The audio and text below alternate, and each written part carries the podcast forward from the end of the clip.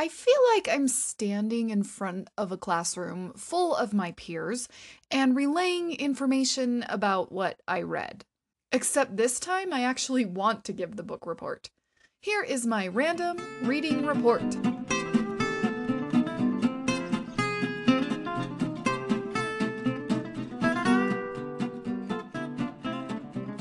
Welcome to me and my books. Today we're starting a new series on the podcast, My Random Reading Report. This is where I give you a sort of reading update, a status report, if you will. We'll be covering the books I've recently finished, the books I'm currently reading, and the books that are on the docket basically instead of three like 10 minute episodes at the end of the month like a wrap up and then a tbr and like a book haul or something i'm just going to pop in with my accumulation of all that when the time is right. That way i'm not pressured to like speed read at the end of the month just so i can give an end of the month reading wrap up especially for the months that i've only read like one book. That that that's not a good wrap up just here's a book. I mean yeah, okay, you get it. And sometimes also I don't feel like giving a full on TBR or to be read sort of list. I mood read from time to time, like just whatever strikes my fancy, like that's what I want to read. And I would hate to put books off because it's not on my official TBR that I broadcasted on the podcast. So it prevents a lot of things, and I feel like this is just a better way to do it. So, this is the format I've chosen random reading reports. Me telling you what I've read, what I am reading, and what I might be reading soon. I also want to briefly talk to you about the Literary Feast Reading Challenge. I'm almost, but not quite, failing at it, uh, but we'll get to that momentarily. Before we dive into all the bookish goodness, I want to tell all my cool beans, psst, that's you, about my new merch. I affectionately call my listeners, viewers, people I talk to Cool Beans. And if you're new around here, I would like to officially welcome you to the Cool Beans. We're fun people making friends and just being generally good humans.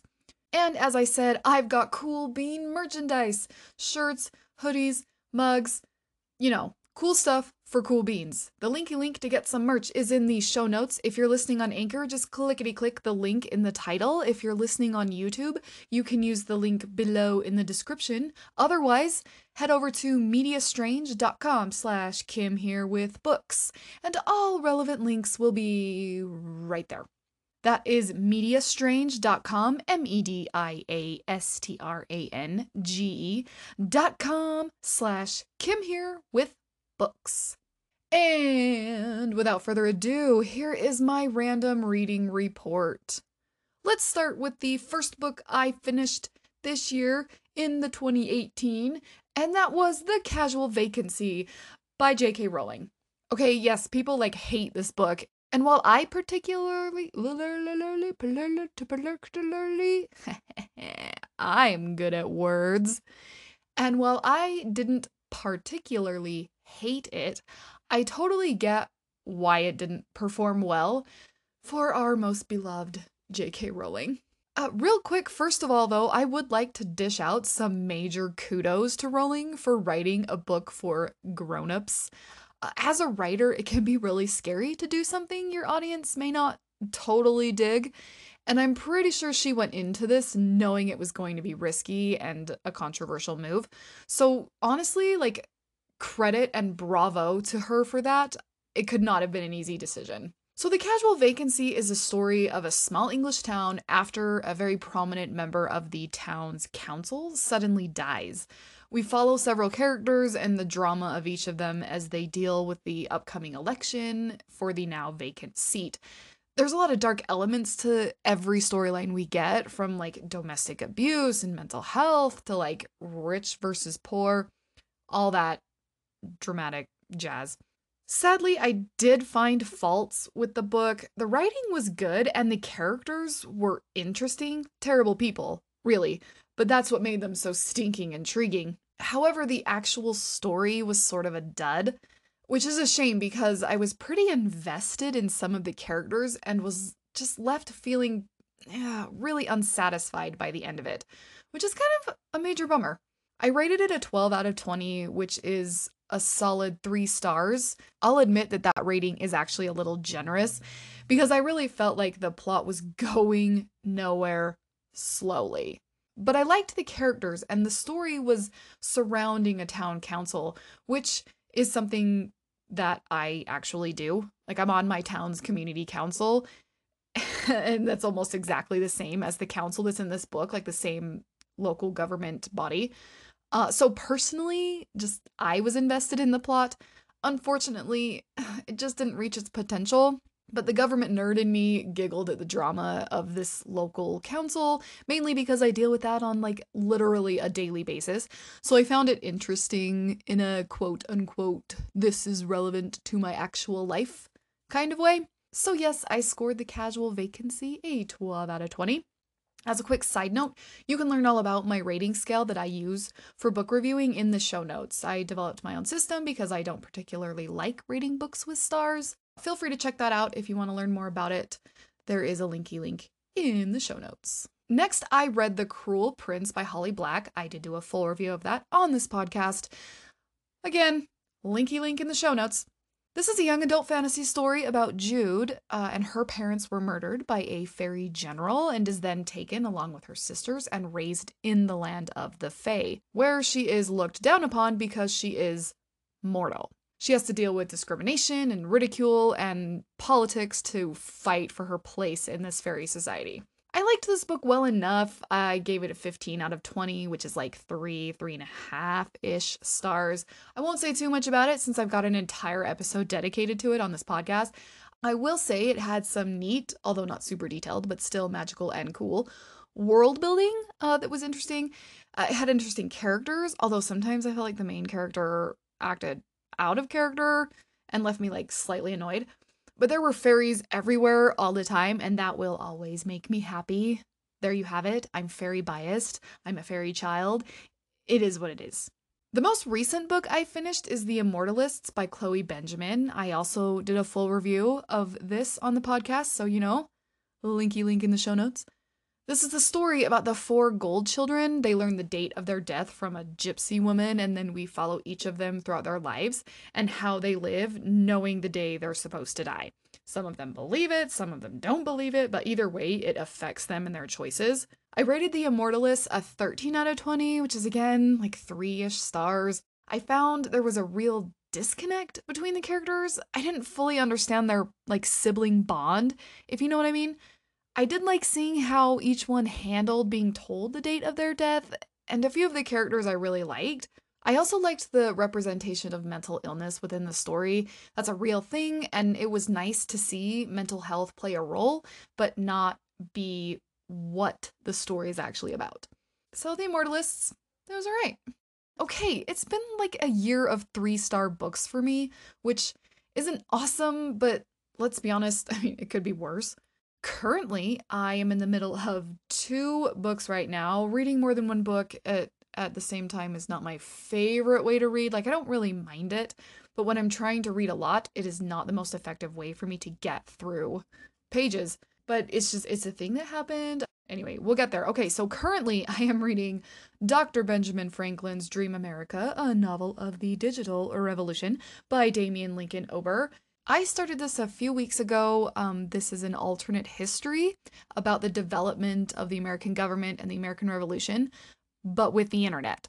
Basically, the founding fathers have Facebook and the internet, and it's totally fascinating. Um, it's a it's a dense read that's a little complicated at times. The story is told from the deathbed of each signer of the Declaration of Independence, so it's almost like a collection of short stories in chronological order that tells one whole story. Does that make sense? See what I mean? It's a little bit complicated. I'm about two thirds of the way through Dr. Benjamin Franklin's Dream America.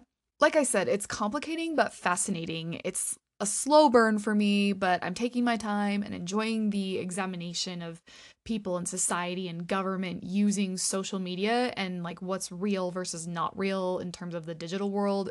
Very cool, a little weird, quite like myself. Oh, nice.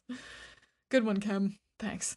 Uh, so, Dr. Benjamin Franklin's Dream America, I'm two thirds of the way through. Like I said, a little dense, a little complicated, but completely interesting and fascinating. And I'm really, I'm enjoying it, even though it is um, not the easiest to read. But that's okay. That's okay. Currently, I'm also knee deep in Contact by Carl Sagan. Oh boy, this is another one that's like dense but interesting. I just I just made it real easy on myself currently. I don't ugh, what was I thinking?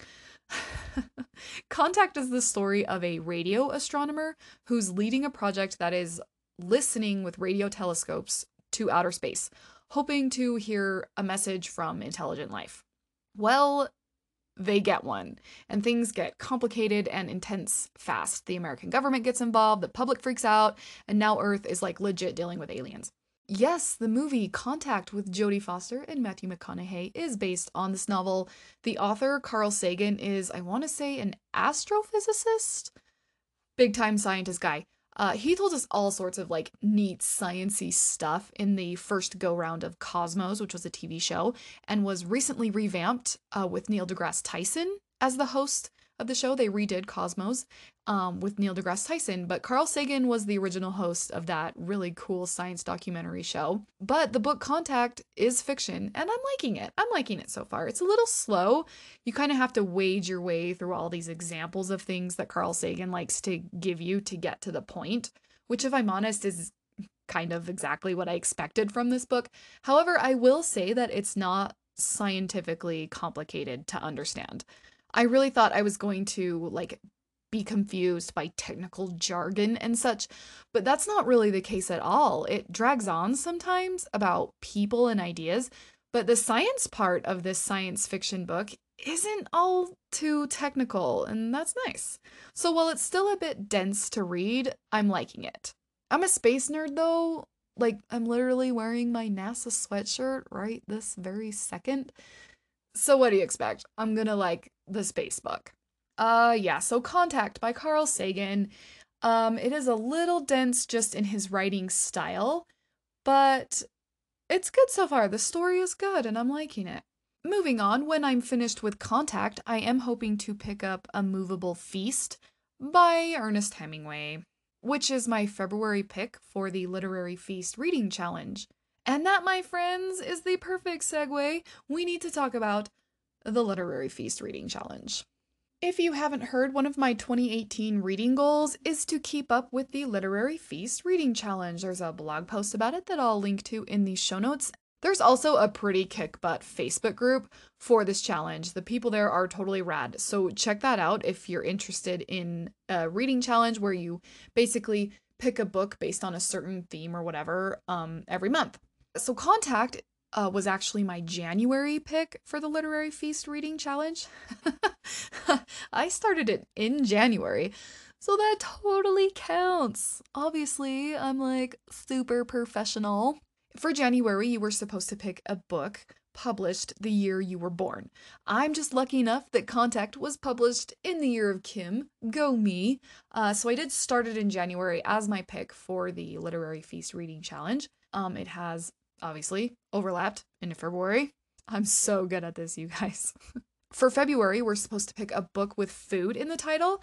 I had chosen A Movable Feast by the beloved Ernest Hemingway. Why? Because feast equals food and it's like super short. I lowered the bar for myself because I'm smart like that. Maybe I'm just incredibly self aware and I know what I'm capable of and it's not much. so, A Movable Feast will be my next read, uh, so that I hopefully don't let my February book bleed into March, as I did for January. I'm trying to be a responsible reader, okay? Laughable, I know. as for A Movable Feast, I don't really know what it's about, honestly. I think it has something to do with Paris? Question mark? If you know me at all, you know one of my uh, reading habits is to go into books blind. I just prefer to not know pretty much anything about a book before I start reading it. It just makes the reading experience better for me. I feel like I read something about this having been written towards the end of his career, maybe the end of his life. Oh, sad. I don't know. Anyway, um, I know it's by Hemingway, so There you go. I like Hemingway well enough. The only other work by him I've read is A Farewell to Arms, and it was good. I cried at the end. So there's that.